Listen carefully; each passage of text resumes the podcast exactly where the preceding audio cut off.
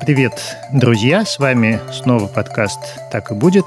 Я Данил Дугаев, и мы, несмотря ни на что, по-прежнему обсуждаем будущее. Как мы будем жить завтра, что станет с нашим миром, как изменятся привычные нам вещи и явления. Наши города, наш образ жизни, наши технологии, наше искусство. И каждый выпуск нашего подкаста посвящен какой-то одной теме – которой мы разбираемся с помощью экспертов, людей, которые уже сегодня делают или изучают что-то новое и могут довольно точно предсказать, как выглядит этот неуловимый мир будущего.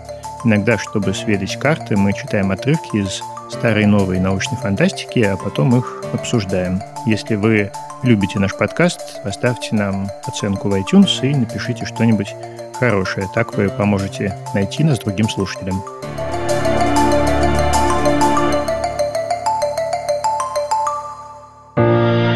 В это непростое время, кажется, особенно важно оставаться на связи и поддерживать друг друга. Наш подкаст поддерживает партнер – компания Selectel.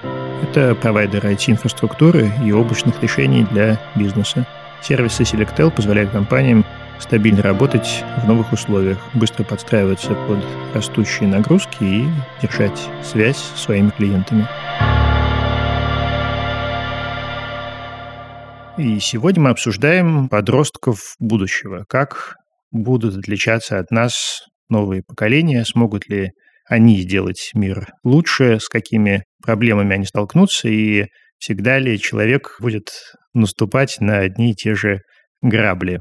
У меня в гостях сегодня Елена Амельченко, директор Центра молодежных исследований НИУ Высшей школы экономики в Санкт-Петербурге, и Екатерина Митрофанова, демограф, кандидат социологических наук, старший преподаватель, научный сотрудник тоже Высшей школы экономики. Елена, Екатерина, здравствуйте. Здравствуйте. Добрый день, коллеги. В нашем подкасте мы много и часто обсуждаем разные идеи, технологии будущего, но редко обращаемся к тем, кто собирается в этом мире жить и расти. Между тем, понятно, что вся надежда, в общем-то, на детей, потому что и поколение перед нами, отчасти мое, я 78-го года, натворили уже столько дел, что разгребая их, не разгребая, вряд ли мы запомнимся чем-то особенно хорошим.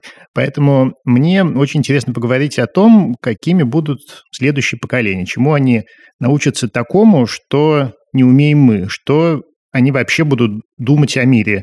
И вообще, улучшится ли в целом человечество в результате вот этого бесконечного цикла воспроизводства? Или все эти надежды – это дурацкая и глупая утопия?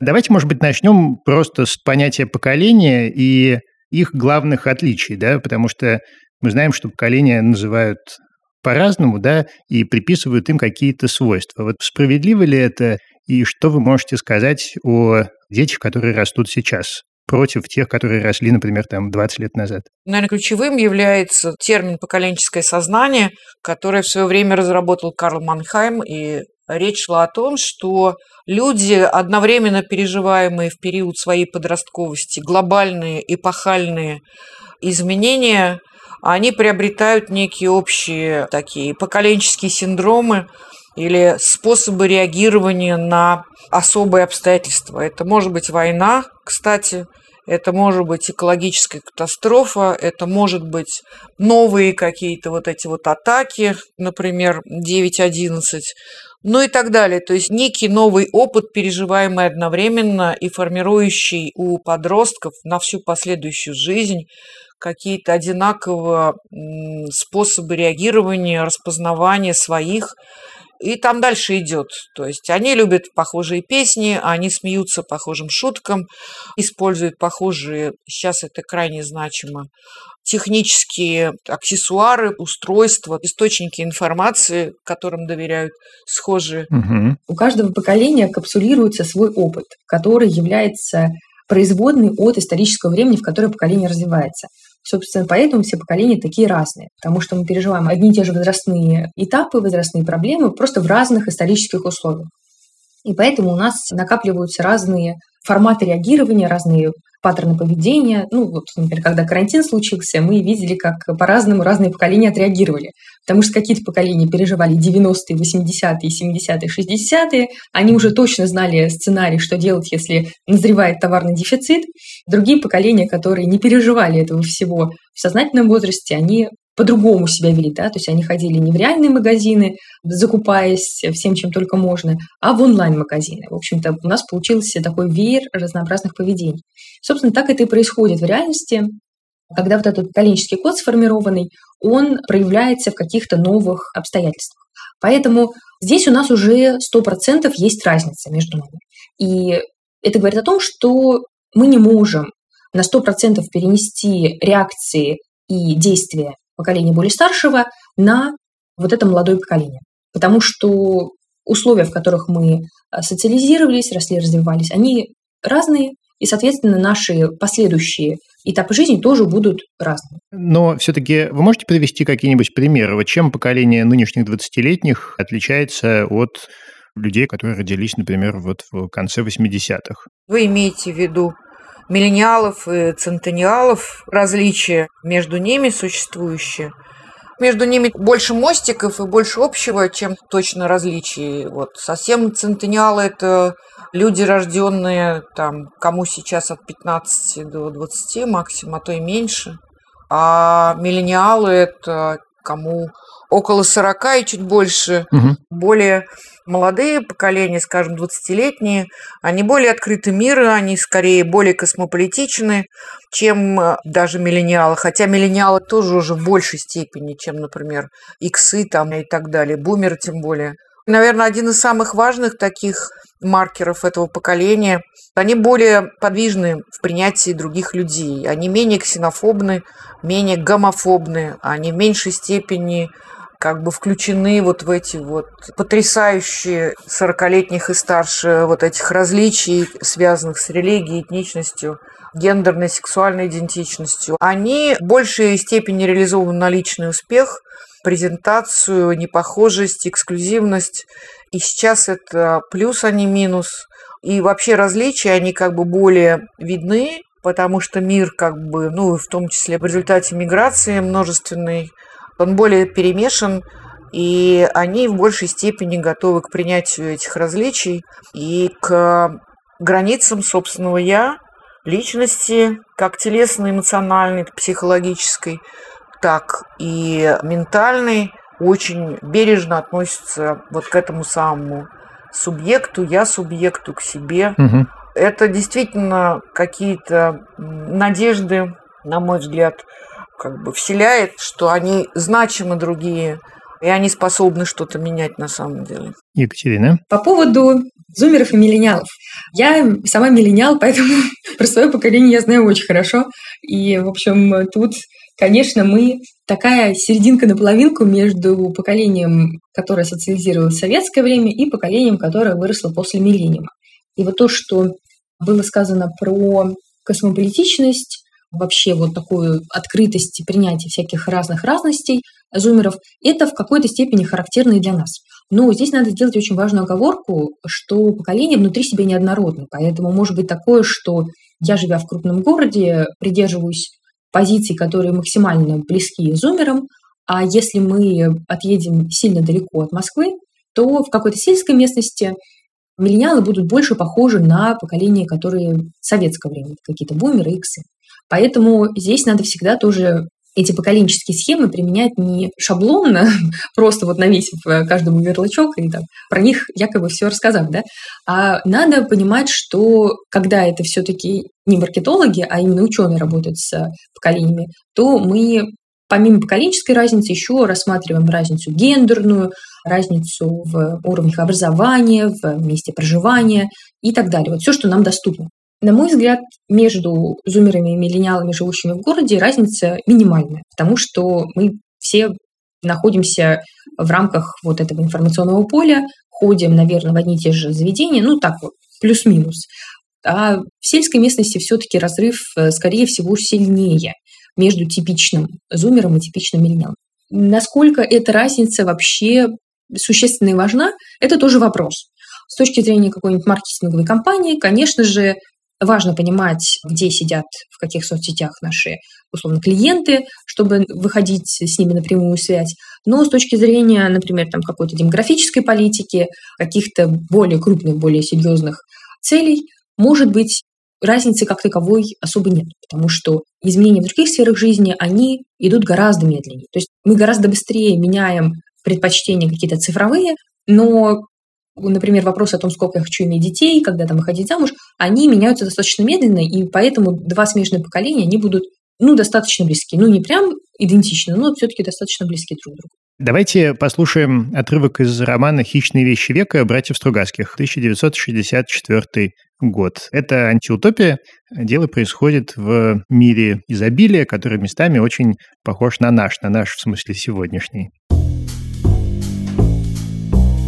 Они торчали на перекрестках, толпились под фонарями, угловатые, прокуренные, оставляя на тротуарах россыпи плевков, окурков и бумажек от конфет. Нервные и нарочито меланхоличные, жаждущие, поминутно озирающиеся, сутуловатые. Они ужасно не хотели походить на остальной мир, а в то же время старательно подражали друг другу и двум-трем популярным киногероям. Их было не так уж и много, но они бросались в глаза, и мне казалось, что каждый город и весь мир заполнены ими. Может быть потому, что каждый город и весь мир принадлежали им по праву и они были полны для меня какой-то темной тайны. Ведь я сам простаивал когда-то вечера с компанией приятелей, пока не нашлись умелые люди, которые увели нас с улицы, и потом много-много раз видел такие же компании во всех городах земного шара, где умелых людей не хватало. Но я так никогда не смог понять до конца, какая сила отрывает, отвращает, уводит этих ребят от хороших книг, которых так много, от спортивных залов, которых предостаточно в этом городе, от обыкновенных телевизоров, наконец, и гонит на вечерние улицы с сигаретой в зубах и транзистором в ухе, стоять, сплевывать подальше, гоготать попротивнее – и ничего не делать. Наверное, в 15 лет из всех благ мира истинно привлекательным кажется только одно – ощущение собственной значимости и способность вызывать всеобщее восхищение или, по крайней мере, привлекать внимание. Все же остальное представляется невыносимо скучным и занудным, и в том числе, а может быть и в особенности, те пути достижения желаемого, которые предлагает усталый и раздраженный мир взрослых. Итак, всегда ли подростки бунтуют собираются ли они бунтовать и через сто лет? И что с этим делать? У нас молодежь будет вот так группироваться, как это описано в романе «Братьев Стругацких», до тех пор, пока образовательная система будет собирать одногодок в одном месте.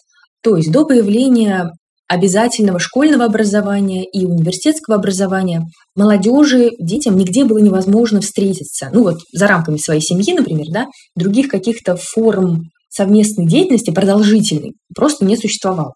Как только стали появляться школы университеты, вот эти молодежные комьюнити, они стали не только объединяться формальными целями, но и неформальными.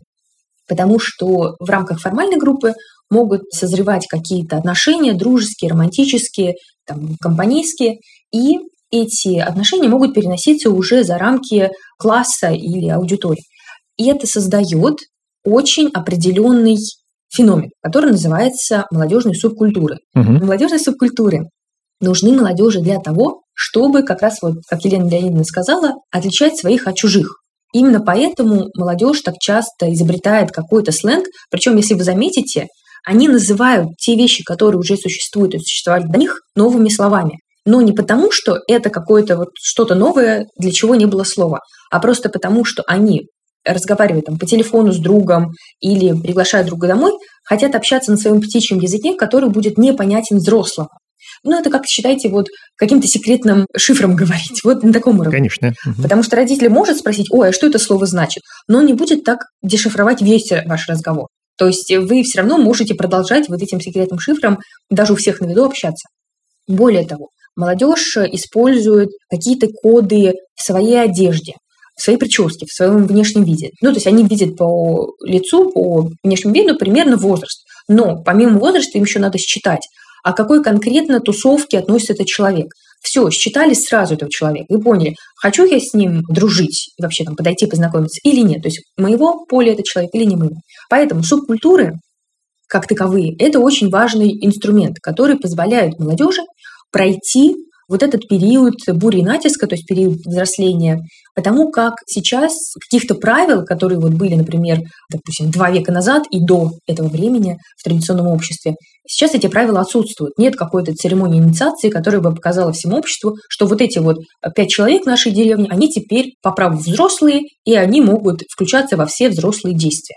А сейчас таких никаких критериев, э, практик нет, и нужно каким-то образом завоевывать вот эту возможность считаться взрослым внутри своей группы. Почему вот несколько лет назад был популярен там «Синий кит» и прочие вот эти группы ВКонтакте, которые сплошили просто всех родителей. Потому что молодежи всегда хочется пройти по краю вот этой пропасти. У них очень много назревает экзистенциальных вопросов, им очень важно эти вопросы разрешить. И в рамках своего комьюнити они разрабатывают эти практики инициации, которые раньше были закреплены там, в общественных контрактах. Сейчас они сами это разрабатывают, потому что таких практик больше нет.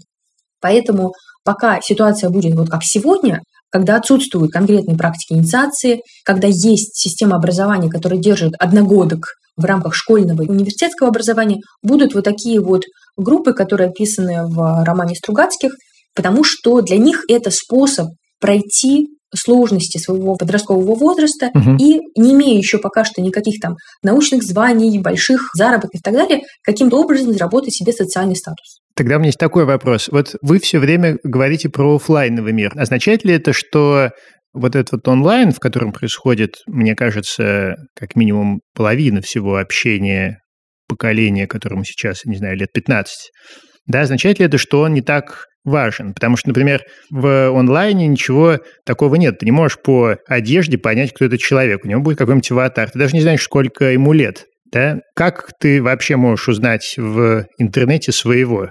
По каким признакам? Ты же даже не слышишь, как он говорит, только что он пишет. Здесь онлайн-мир, он не сильно отличается на самом деле от офлайн мира потому что в офлайн мире мы также все перемиксованы. Мы пошли все а, в какой-то магазин, и мы увидели, что там все поколения находятся одновременно.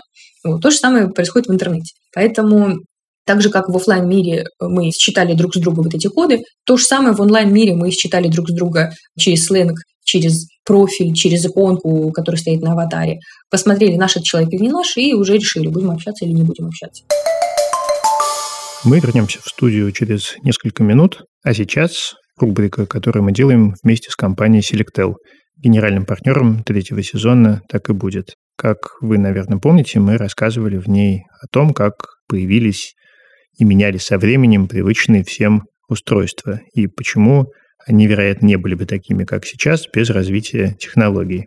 За последний месяц мир вокруг нас изменился, и вместе с ним мы решили изменить и рубрику. В новых эпизодах мы будем рассказывать вам о людях, благодаря которым появление простых устройств, к которым мы все успели привыкнуть, стало возможным. Кажется, сейчас самое время напомнить друг другу, что во все времена, даже самые темные, есть люди, которые делают мир, а вместе с ним и нашу жизнь лучше. Сегодня в рубрике мы расскажем о бароне Карле фон Дрезе, изобретателе велосипеда. 1715 году на индонезийском острове Сумбава произошло извержение вулкана Тамбора, крупнейшее в истории человечества. Взрыв был слышен за 2000 километров. Погибли почти 70 тысяч человек. Исчез с лица земли целый язык тамборский.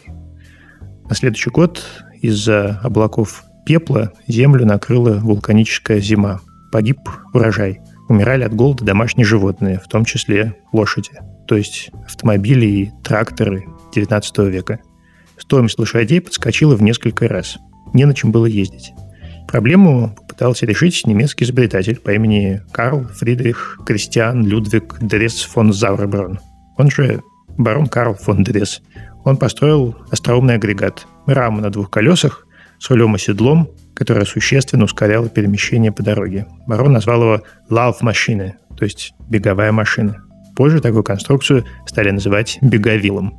Вулканическая зима закончилась, на беговиле фон Дреза покатались и забыли, но много лет спустя его конструкция обзавелась педалями, цепью и превратилась в современный велосипед.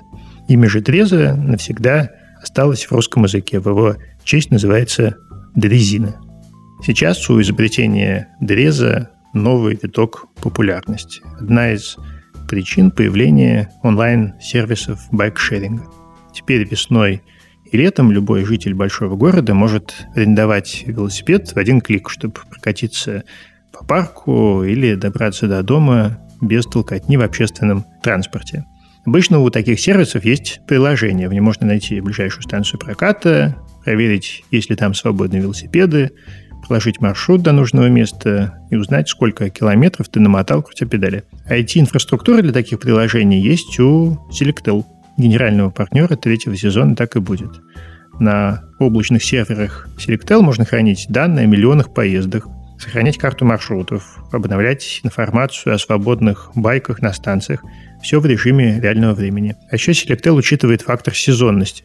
Компании платят ровно за те серверные мощности, которыми пользуются. Когда фил-сезон подходит к концу, их, конечно, нужно сильно меньше, чем в разгар лета. Давайте теперь послушаем отрывок из моего любимого романа Станислава Лема «Возвращение со звезд», 61 год. Астронавт возвращается из далекой экспедиции и обнаруживает, что за время его отсутствия на Земле прошло больше ста лет, и началась так называемая новая эпоха гуманизма, потому что всем детям при рождении начали делать прививку, которая подавляет все агрессивные импульсы. То есть им противно даже подумать о том, чтобы причинить боль другому живому существу. Я решил спуститься с небес и взялся за необычный школьный учебник истории. Вместо того, чтобы продвигаться по порядку, я сразу разыскал главу о бетризации. Теорию разработали трое – Беннет, Тримальди и Захаров. Отсюда и пошло название. Я с изумлением узнал, что это были мои сверстники. Свой труд они опубликовали через год после нашего отлета. Разумеется, сопротивление было колоссальное. Вначале никто даже не хотел принимать этот проект всерьез. Потом его передали на рассмотрение ООН. Исследовательские работы быстро продвигались вперед. Теорию разработали глубже, провели массу экспериментов на животных, потом на людях. Но на 17-й год решение о всеобщей битризации было наконец принято. Однако это было лишь начало борьбы за гуманизацию человечества, так, по крайней мере, говорил учебник. Во многих странах родители не хотели подвергать детей прививкам, а первые бетростанции подвергались нападениям. Несколько десятков их было разрушено до основания. Период замешательства, репрессий, принуждений и сопротивления длился лет 20. Нововведение прочно утвердилось лишь тогда, когда у первого битризованного поколения появились дети. Когда период массового сопротивления и бурных стычек прошел, наступило кажущееся спокойствие. Кажущееся потому, что именно тогда начал зарождаться конфликт поколений – Битризованная молодежь, подрастая, отбрасывала значительную часть достижений общечеловеческой культуры. Нравы, обычаи, традиции, искусство – все это подвергалось коренной переоценке. Перемены охватили самые различные области, от сексуальных проблем и норм общежития до отношения к войне. Это было время величайших трагедий. Битризованная молодежь чуждалась собственных родителей, не разделяла их интересов, питала отвращение к их вкусам. На протяжении четверти века приходилось издавать два типа журналов, книг и пьес, одни для старшего, другие для младшего поколения. Но все это происходило 80 лет назад. Теперь же рождались дети третьего битризованного поколения, а не битризованных в живых оставалась жалкая горстка. Это были 130-летние старцы. То, что составляло содержание их молодости, новому поколению казалось таким же далеким, как традиции каменного века. Итак, э, вопрос такой. Как вы считаете, человеку имманентно просто в силу внутренней природы свойственна агрессия? Если бы у нас была возможность воспитать новое поколение вот в таких стерильных условиях, могли бы мы вырастить э, людей, которые были бы лучше, добрее и честнее нас? Или для этого действительно пришлось бы делать всем специальные прививки? Вот эти вот попытки выхватить одно поколение из э, вот некой такой преемственной истории. Эти попытки обречены, конечно, на провал, на полный, потому что, несмотря на желание приписать, найти или действительно обнаружить у всякого нового там 20-летнего что-то особо не похожее, а, вот, они только отчасти имеют право на существование. На самом деле, несмотря на то, что врываются там новые технологии, врываются новые какие-то изменения, прежде всего, действительно, вот этих воображаемых пространств. Но на самом деле память, э, обращение к прошлому, какой-то истории, не обязательно там государства, ну, своей семьи, вообще ощущение какого-то вот этого, что через тебя время бежит, оно, мне кажется, очень значимо и важно. И любая попытка перекроить Она, конечно, может быть успешной, как советский эксперимент. Мы знаем, что до сих пор, несмотря на то, что нынешние 20-летние, да и 40-летние вообще чуть-чуть застали какой-то советской социальности, но исследование показывает, что вот эта советскость какая-то, да, она теперь приобретает, э, вот, обретает, вернее, свое качество в каких-то совершенно абсурдных, диких и жестких вариантах вот той же самой и агрессии, и воинственности, и милитаризма, угу. и каких-то жестких э, вариантов патриотизма. Но, скорее всего, советскость как имперскость, вот сейчас она наиболее как бы сильно проявляется. Вот. И вырастить людей, которые как бы были полностью оторваны от этого советского, пока не получается, а может быть на это и ориентирована власть, чтобы это не получилось. Вот. Но эксперимент действительно жесткий. И тем не менее молодежь прорывается, если обратиться к будущему, нынешние 20-летние, они прорываются. У нас было исследование городской молодежи разных российских городов. Они в большей степени считают себя европейцами, они в большей степени обращены как бы действительно к образованию, и культуре европейской, ну и американской в том числе. То есть они не хотят назад на самом деле, они не видят в этом какого-то светлого будущего. Вот, они действительно хотят дальше, хотят ближе к сверстникам в разных странах, в которых они уже побывали, части обучения прошла, а сейчас могут онлайн учиться. Они хотят вот к этому ощущению причастности к миру, а не к локальной, отгороженной от всех островному государству, вот, в котором пытаются в очередной раз провести эксперимент. Но вот эти 20-летние будут своих детей воспитывать вероятно, в той же системе координат, правильно? А дальше вопрос, вот это следующее поколение, оно же тоже, наверное, будет бунтовать против родителей? Ну вот по поводу бунтов, это же все немножко преувеличено, понимаете. Во-первых, всегда бунтовали продвинутая только часть молодежи. Если брать там студенческие революции 68 -го года, там, будь то Париж, Прага, это были действительно высокообразованные люди, которые отстаивали свое право на участие в образовательном процессе, и через какое-то время благополучно вписались в литературный кинематографический истеблишмент французский. В общем, особенно-то перестали протестовать. А нынешнее российское студенчество было несколько всплесков, протестов, которые благополучно, ну, благополучно меня не видно, но я делаю руками эти кавычки. Ага. И получила такую, как мы говорим об этом открыто, травму 12-13 года, которая, в общем, сделала протест очень рискованным э, делом, делом почти героическим и бессмысленным. Вот. И скорее мы говорим о переключении продвинутой вот такой молодежи другие пространства такого низового гражданского участия. Вот, мы видим какие-то интересные вещи, связанные с гражданством заботы, то есть новые форматы такого заявления о себе вот в этой жизни и своего права на родину, и на город, и на страну, и на будущее. Мы видим, что гайки все больше и больше закручиваются, и фон жесткий у их взросления, фон очень тяжелый, трудно говорить, конечно. Но и раньше-то особенно мы проводили исследования, спрашивали молодежь, как они видят будущее. Больше, чем на пять лет никто не планировал, угу. потому что ситуация вот этой стагнации все эти 30 лет, она постепенно наращивалась, но последние 10 точно уже зафиксировалась. Неизменность, абсолютность, несменяемость, она затрудняла процессы вот этого планирования. Но то, что они не агрессивные, это да. А кто агрессивный?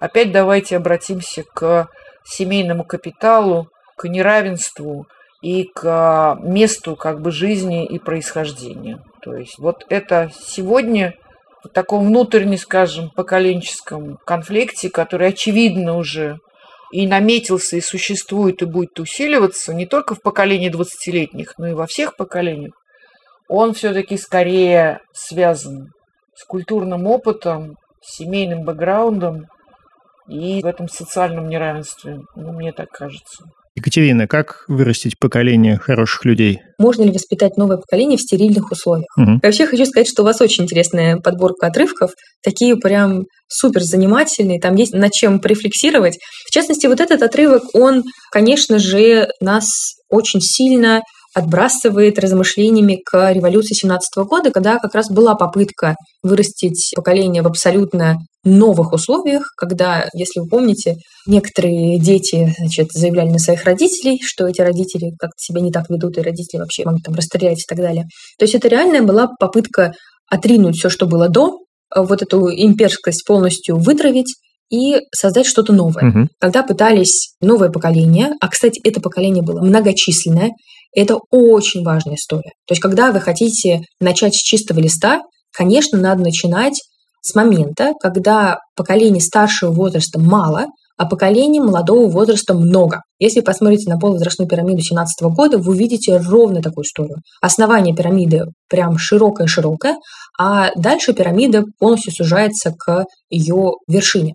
И это супер классная история, потому как ваше многочисленное поколение подростков, которых вы начинаете обучать новому словарю, новым понятиям, новым общечеловеческим ценностям, оно начинает своей массой задавливать э, повестку. Так как их много, они разносят это по всем сферам жизни и начинают на этой основе уже учить своих детей. Казалось бы, момент выбран идеально.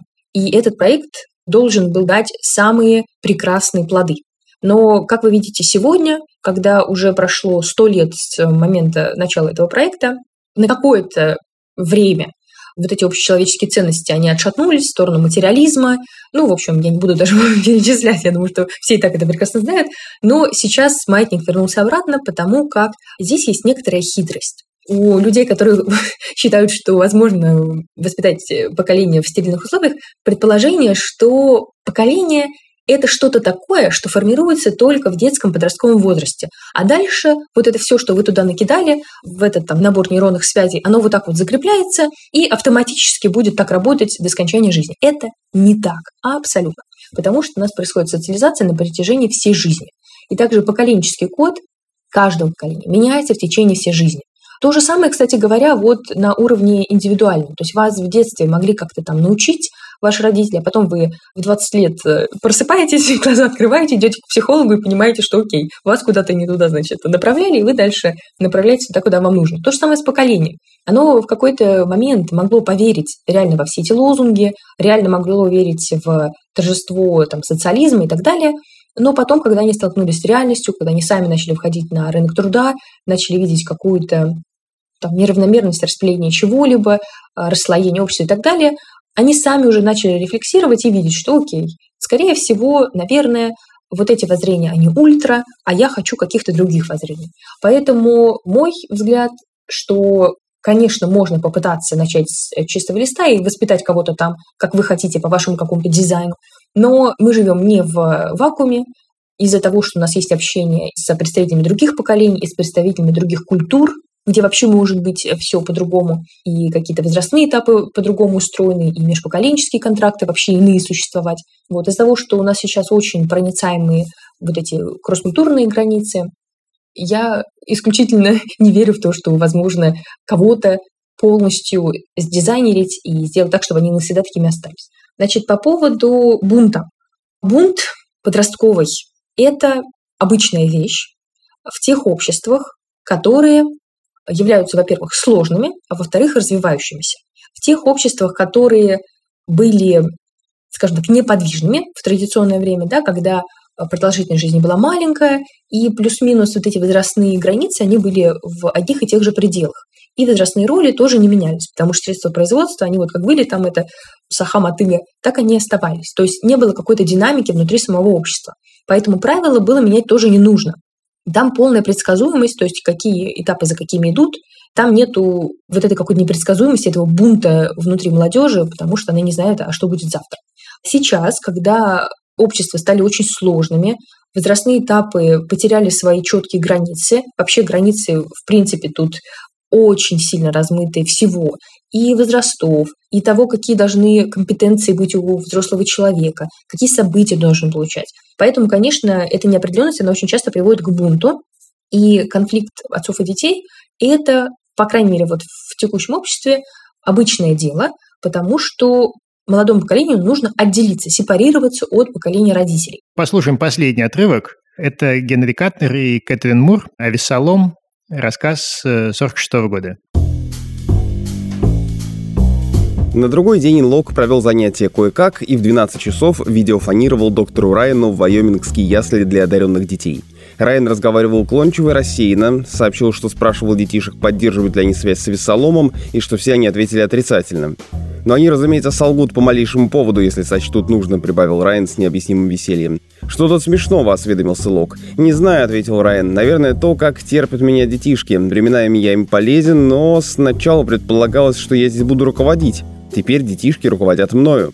«Надеюсь, вы шутите», — Рай напомнился.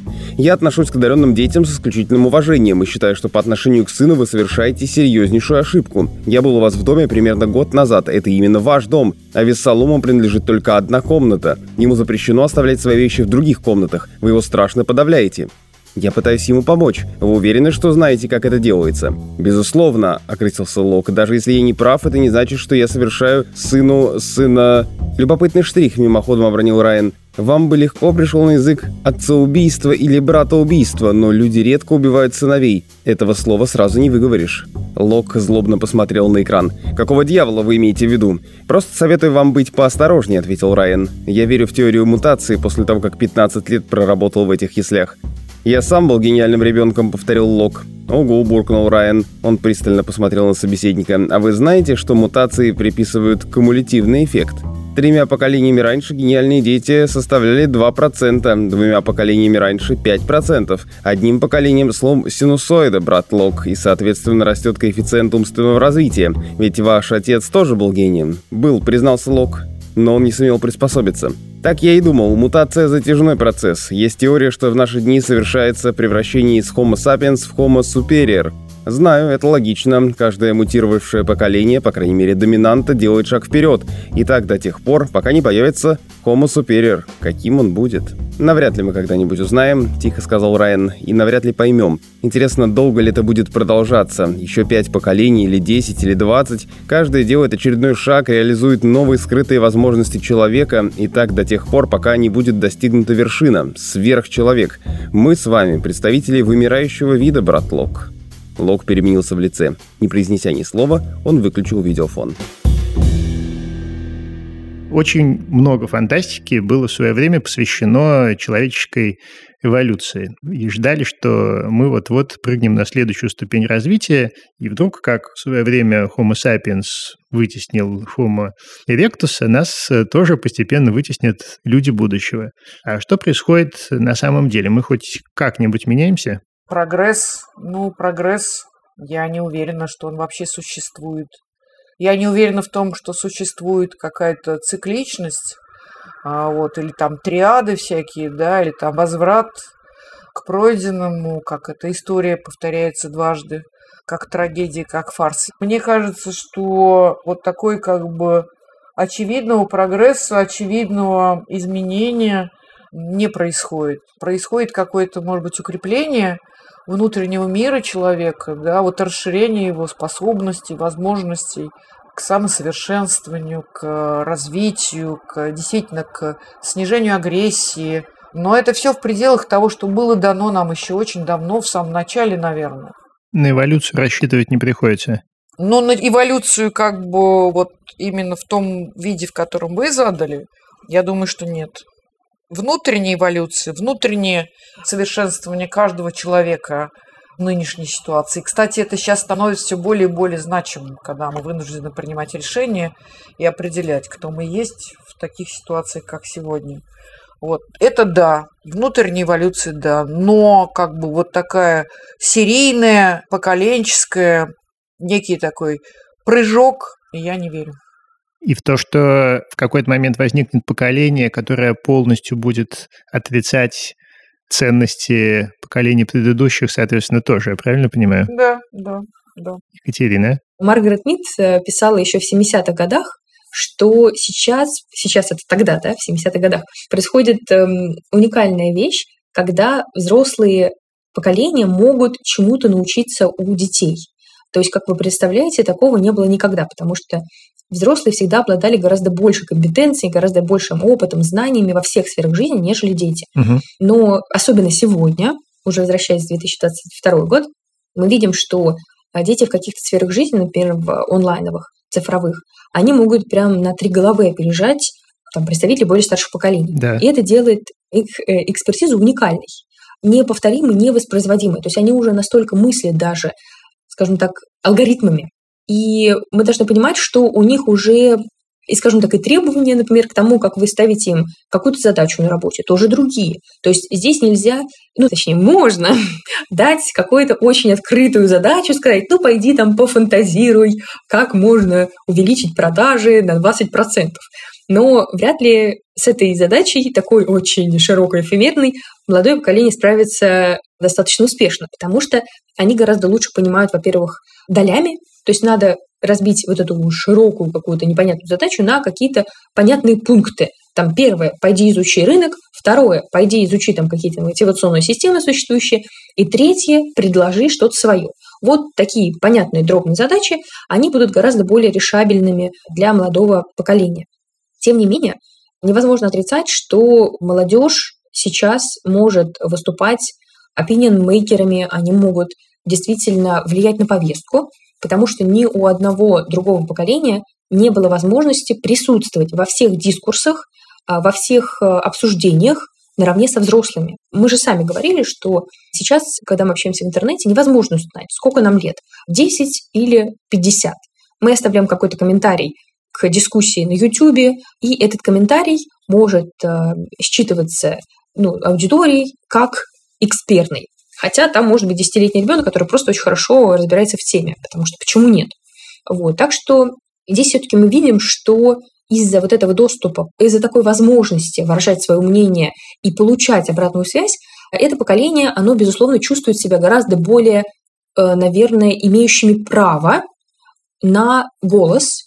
И сейчас уже обсуждается иджизм, не первое десятилетие, но этот иджизм в основном это про дискриминацию людей старшего возраста. Но, помяните мое слово, как говорится, э, молодежь и дети, они тоже начнут просить э, какую-то возможность высказывать свое мнение на общественных дискуссиях. Ну, возьмите ту же Грету Тунберг, которая уже там выступала и в ООН, и на многих других площадках. Угу. Поэтому здесь все-таки, ну, я вижу разницу, по крайней мере, со своим поколением. Я помню, как мы сидели на лекциях, и для нас э, лектор был авторитетом высшего уровня, потому что, когда я училась в школе, у нас была возможность сверить информацию, которую нам дают только с книжками, а до книжки надо было идти домой, и не факт, что она там была в наличии или давала ответы на нужные вопросы.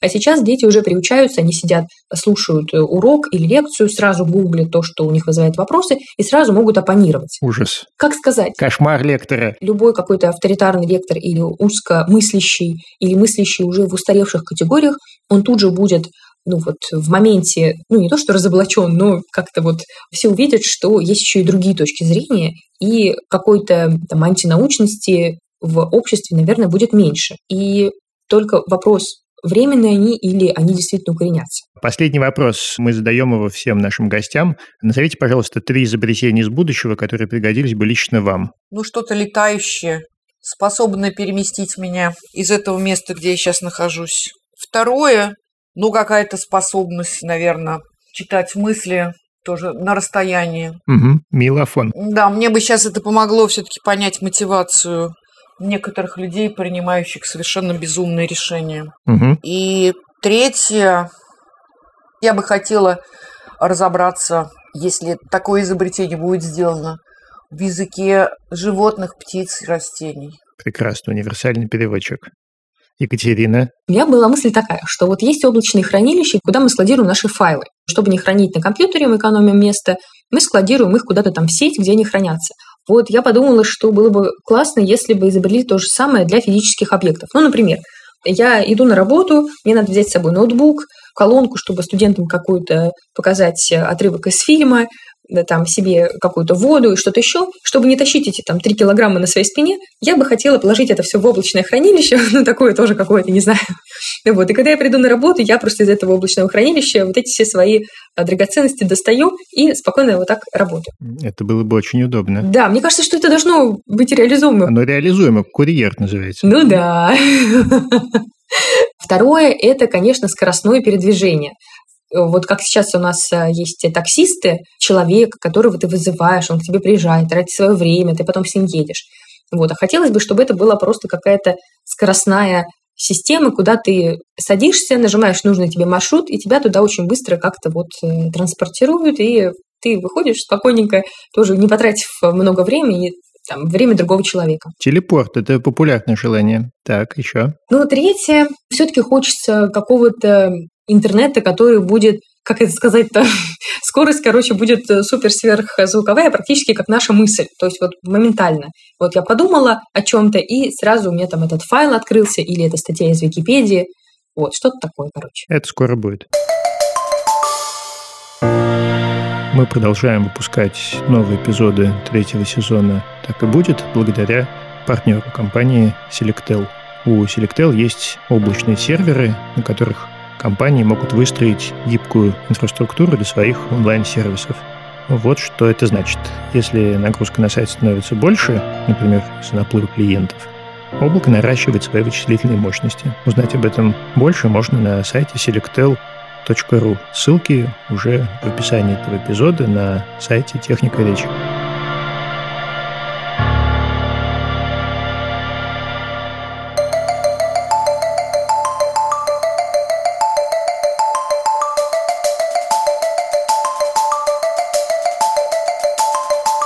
Вот и все на сегодня. Спасибо, что были с нами. Это подкаст «Так и будет». Я Даниил Дугаев. Подписывайтесь на нас, ставьте нам лайки, звездочки, рассказывайте о нас друзьям и обязательно пишите нам письма. Адрес есть в описании этого эпизода. Всем мира!